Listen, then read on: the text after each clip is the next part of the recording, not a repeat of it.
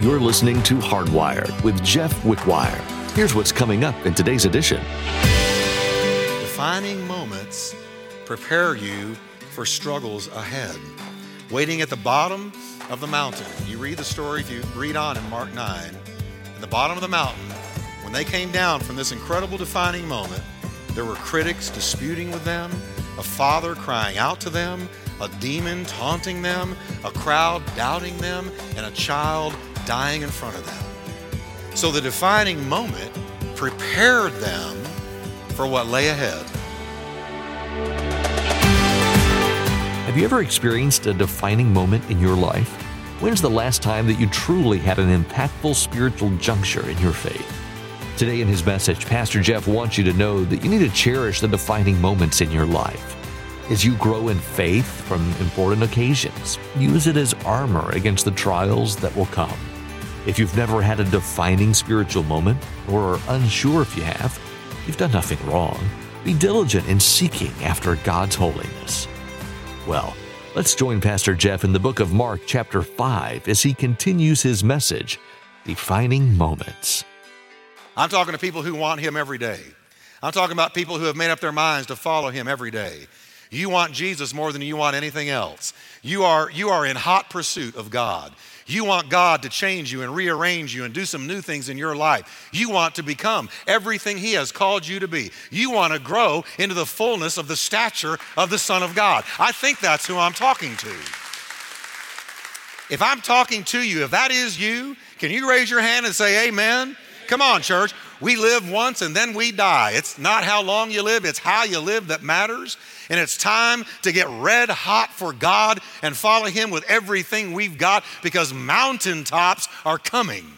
But I want you to notice something. I see that those who had mountaintop experiences with God had to be willing to be mountain climbers first.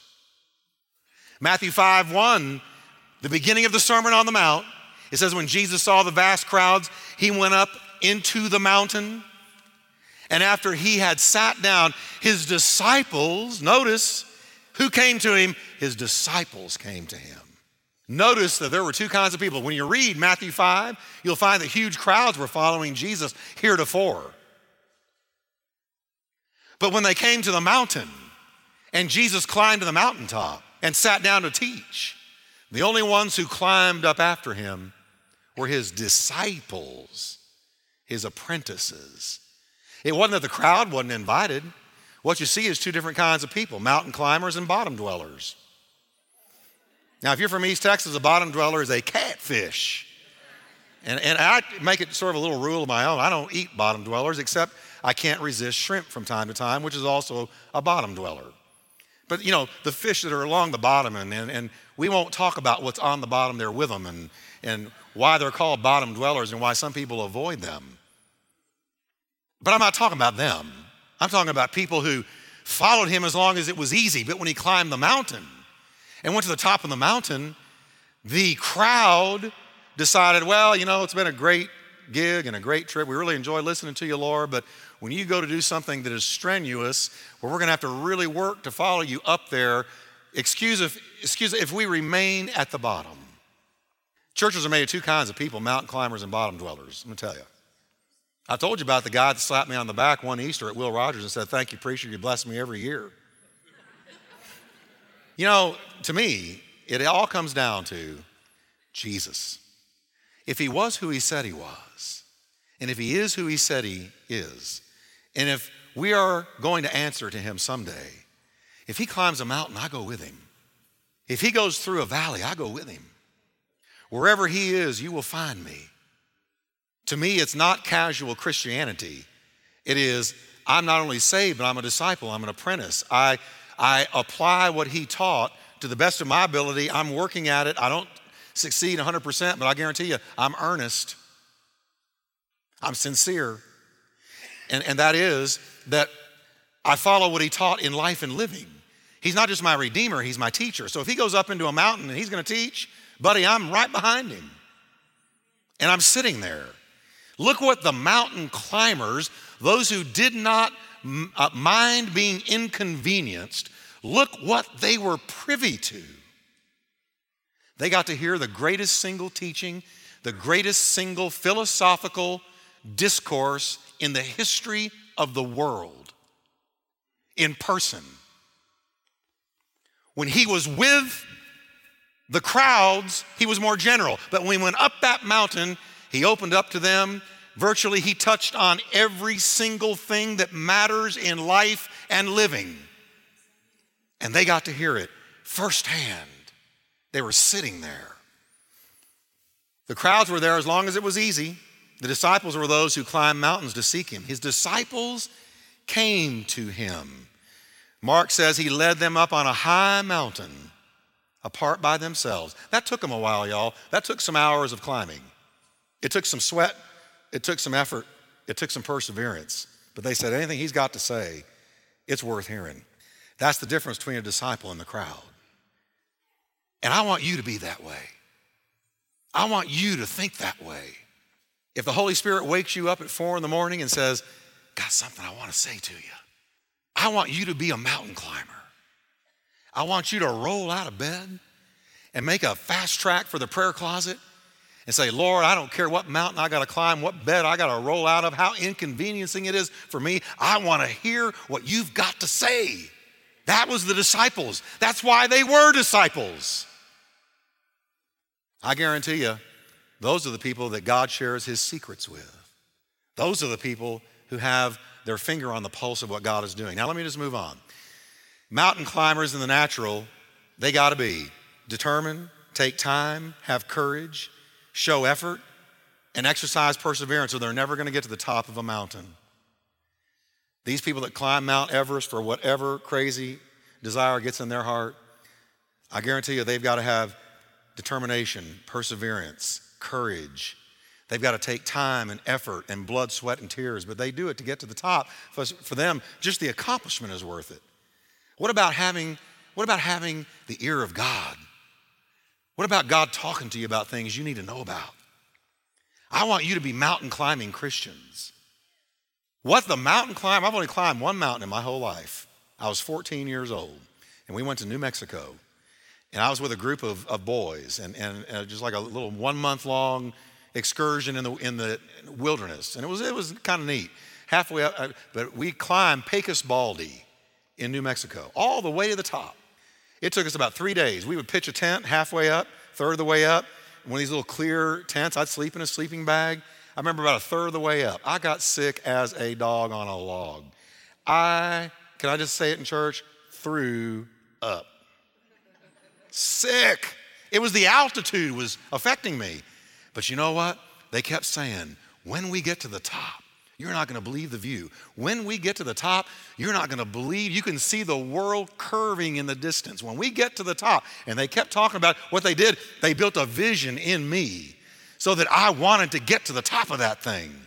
And we got to the top of this mountain, and there was a rolled up, put it in this little crevice of rock, a rolled up list of names of people who had made it. I grabbed that thing, I Jeff Wickwire. And I looked, and they told the truth. There, stretched out in front of me, was the globe. Curving off into the horizon, you could see the earth curve. Sheets of snow, wildlife stretched out behind you, eagles flying at the top. We climbed where eagles fly. And the climb was so worth it when I got there. I have never follow Jesus through any inconvenience, that once we arrived at whatever arrival gate he was taking me to, there was not a view. There was not something there that bottom dwellers never get to see. Never get to see. Well, I could stay right there, but I got to move on. Say with me, a mountain climber. Can I tell you the truth about the Lord in these last days? God is looking for mountain climbers in these last days. He's looking for mountain climbers. He's looking for mountain climbing Christians. Wherever Jesus goes, we go. Wherever he parks, we park. When he picks up, pulls up tent pegs and moves on, we move on. Listen to a few mountain climbers. David, oh God, you are my God. Early I will seek you. My soul thirsts for you. My flesh longs for you to see your power and your glory. That's the longing of a mountain climber. Listen to Daniel. On threat of being thrown into the lion's den, if he prayed to God, it says of him in the Bible, quote, he went home and with his windows open towards Jerusalem, he knelt and prayed and gave thanks before his God three times every day, as was his custom from his youth. That's the courage of a mountain climber.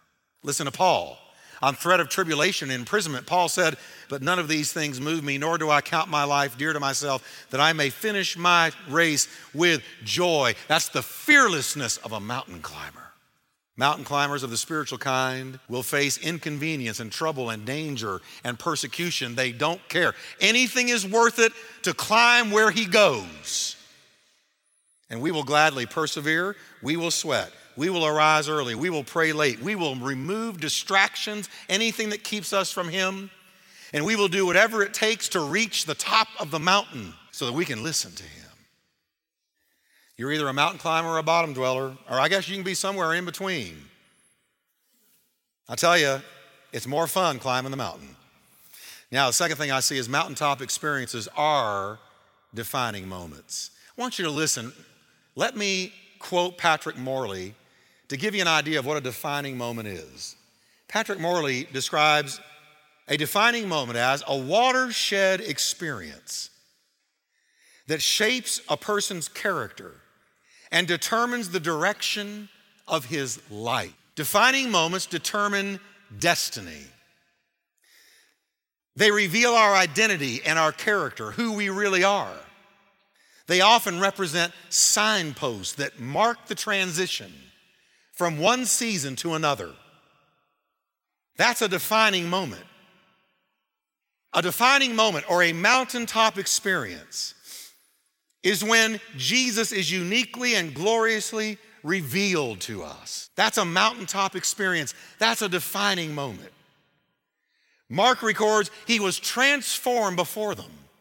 His clothes became shining, exceedingly white, like snow such as no launderer on earth could bleach or whiten them. A defining moment is when Jesus is uniquely and gloriously crystallized and clarified, where you see an angle or a part or a fullness of Jesus you've never seen before. You know that you know Him, you know that you are saved, but a defining moment in God, that's what I'm talking about now, in God, is when you receive a visitation from God, when God touches you, when God comes into your life and, and, and touches you in a way that you never forget it, you never shake it, you are never the same afterwards. And thank God for those experiences. And it is in those experiences that we say, Well, I knew him, but now I really know him. You know who I'm thinking about right now? I'm thinking about the disciples in the boat. They've been following him around, going where he went, watched him do miracles, watched him heal the sick, watched him cast out devils. But they get into the boat. Jesus said, Let's go to the other side. They're halfway across when suddenly a storm, a raging furor, sweeps down on them. The boat is filling up with water. It looks like they're about to perish. And they say, Lord, don't you care? And Jesus stood up and rebuked the winds and the sea and everything became calm. And what did they say? Who is this? What was happening to them? They were having a revelation of Him they had not had. Though they knew Him, now they knew Him better. Everybody say with me, revelation. And God will give you those times. You know why? You got to have them. You got to have them to grow. You got to have them to get your bearings. You got to have them to realize who you are and who He is and where you're going. Defining moments. Who is this that even the winds and the sea obey Him? Ah, there's the million dollar question. You just had a defining moment. Man, I love that. That just moves me to the marrow of my bones and back again. I love defining moments in God. Our God is a God who is endlessly, continuously unfolding himself to us. If he gave it to us all at once, we would blow up and die. Now, defining moments confirm things we have believed, they confirm things we've already believed. They saw him standing there, and now watch this. Now they're following him around. What have they been telling people? He's the Messiah. They already believed it. But they only understood in part. They only understood in, in percentages, in fractions. They didn't understand the way he wanted them to before he went back up to heaven. So it says they saw him. What, what happened? Here's Jesus. They've been following him around now for a while. And all of a sudden, folks, you got to get this. Use your sanctified imagination. All of a sudden, they're on a mountaintop, and Peter and James and John probably looking around going, Cool, this is nice up here. Uh, why are we here? All of a sudden, something very, very supernatural began to happen. Jesus transformed in front of them. This is something Spielberg can never match. Because all of a sudden, his garment became whiter than the best bleach could possibly have made it. It was emanating with the glory of God. His face shone like the sun. He was very akin to the one you see in the book of Revelation. He was transformed. This was something where, y'all, they were, they were dumbstruck. Peter, not knowing what to say, aduh, aduh, aduh, aduh. Shall we build a, let's build a place. He didn't know what to say. Listen, you know you're having a defining moment when it's so heavy, you can't wrap a word around it. And here's Peter. And he's changed, and all of a sudden, now catch this, standing here, and they knew is Moses. One of the greatest evidences from the scriptures that when you die, your soul goes into eternity, but you are still whole, you're more whole than ever because the soul spirit of Moses is standing here in a form where they said, That's Moses. They'd never seen Moses before. How they know it? It was an instant word of knowledge. And over here is Elijah. Moses representing the law, Elijah representing the prophets. Jesus was a fulfillment of the law and the prophets.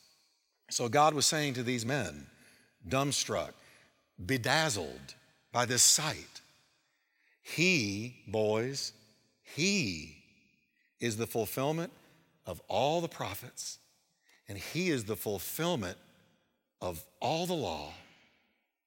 So, this defining moment confirmed what they already believed in ways that could never have been done otherwise.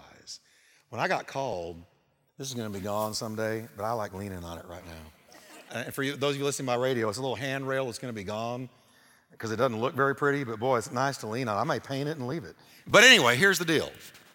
When I was called, I knew I was called. I knew I was called to preach simply because He put the desire in my heart to do it. It was a burning desire to minister His word. But I was terrified to do it. And I've told you this story. I was terrified to do it, terrified, because I had terrible stage fright. And so here I was struggling with this fear, battling with this fear. But when I was right at the crossroads of do I go preach or do I go do something else, I had a visitation from Christ. And he was in the room with me. And you may say, Come on, Pastor Jeff. Well, read your Bible. Do you believe your Bible or don't you? I'm not saying I was something special. I'm saying I needed something special. And he was in the room with me. And I believe I experienced a ministry of angels. And this, this experience, I was never the same after it. The room was bright. I was never the same after it. What did it do? It confirmed what I already believed. But that's what a defining moment does. It takes what you already believe and says, this part of what you're believing is absolutely right. Isn't that powerful? It's absolutely right. Now, here's the last thing fresh direction is supplied to us in a defining moment. This is my beloved son, God said to them, hear him. It gave them fresh direction. I want you to hear him. A defining moment both alters and it sets our direction in life.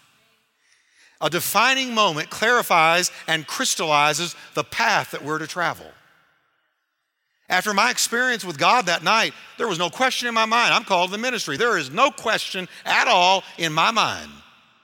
I needed to know that. Because once I really knew that I knew that I knew, the stage fright began to go away. Because I knew He was with me. Defining moment. Some of you this year are going to have defining moments. You're going to be sitting here in church and you're going to have some defining moments. We've had people, I got to tell this one story. We call all the visitors. Annette was calling some of our visitors, and she called this one couple. This couple said, You know, you know how we found your church? How? Well, we were driving down 35 and we were going to another church. And we've been praying about God to lead us to a new church because we were just feeling like there was a rustling inside of us and God was wanting to do a new thing, but we didn't have a clue what to do and we didn't know you existed.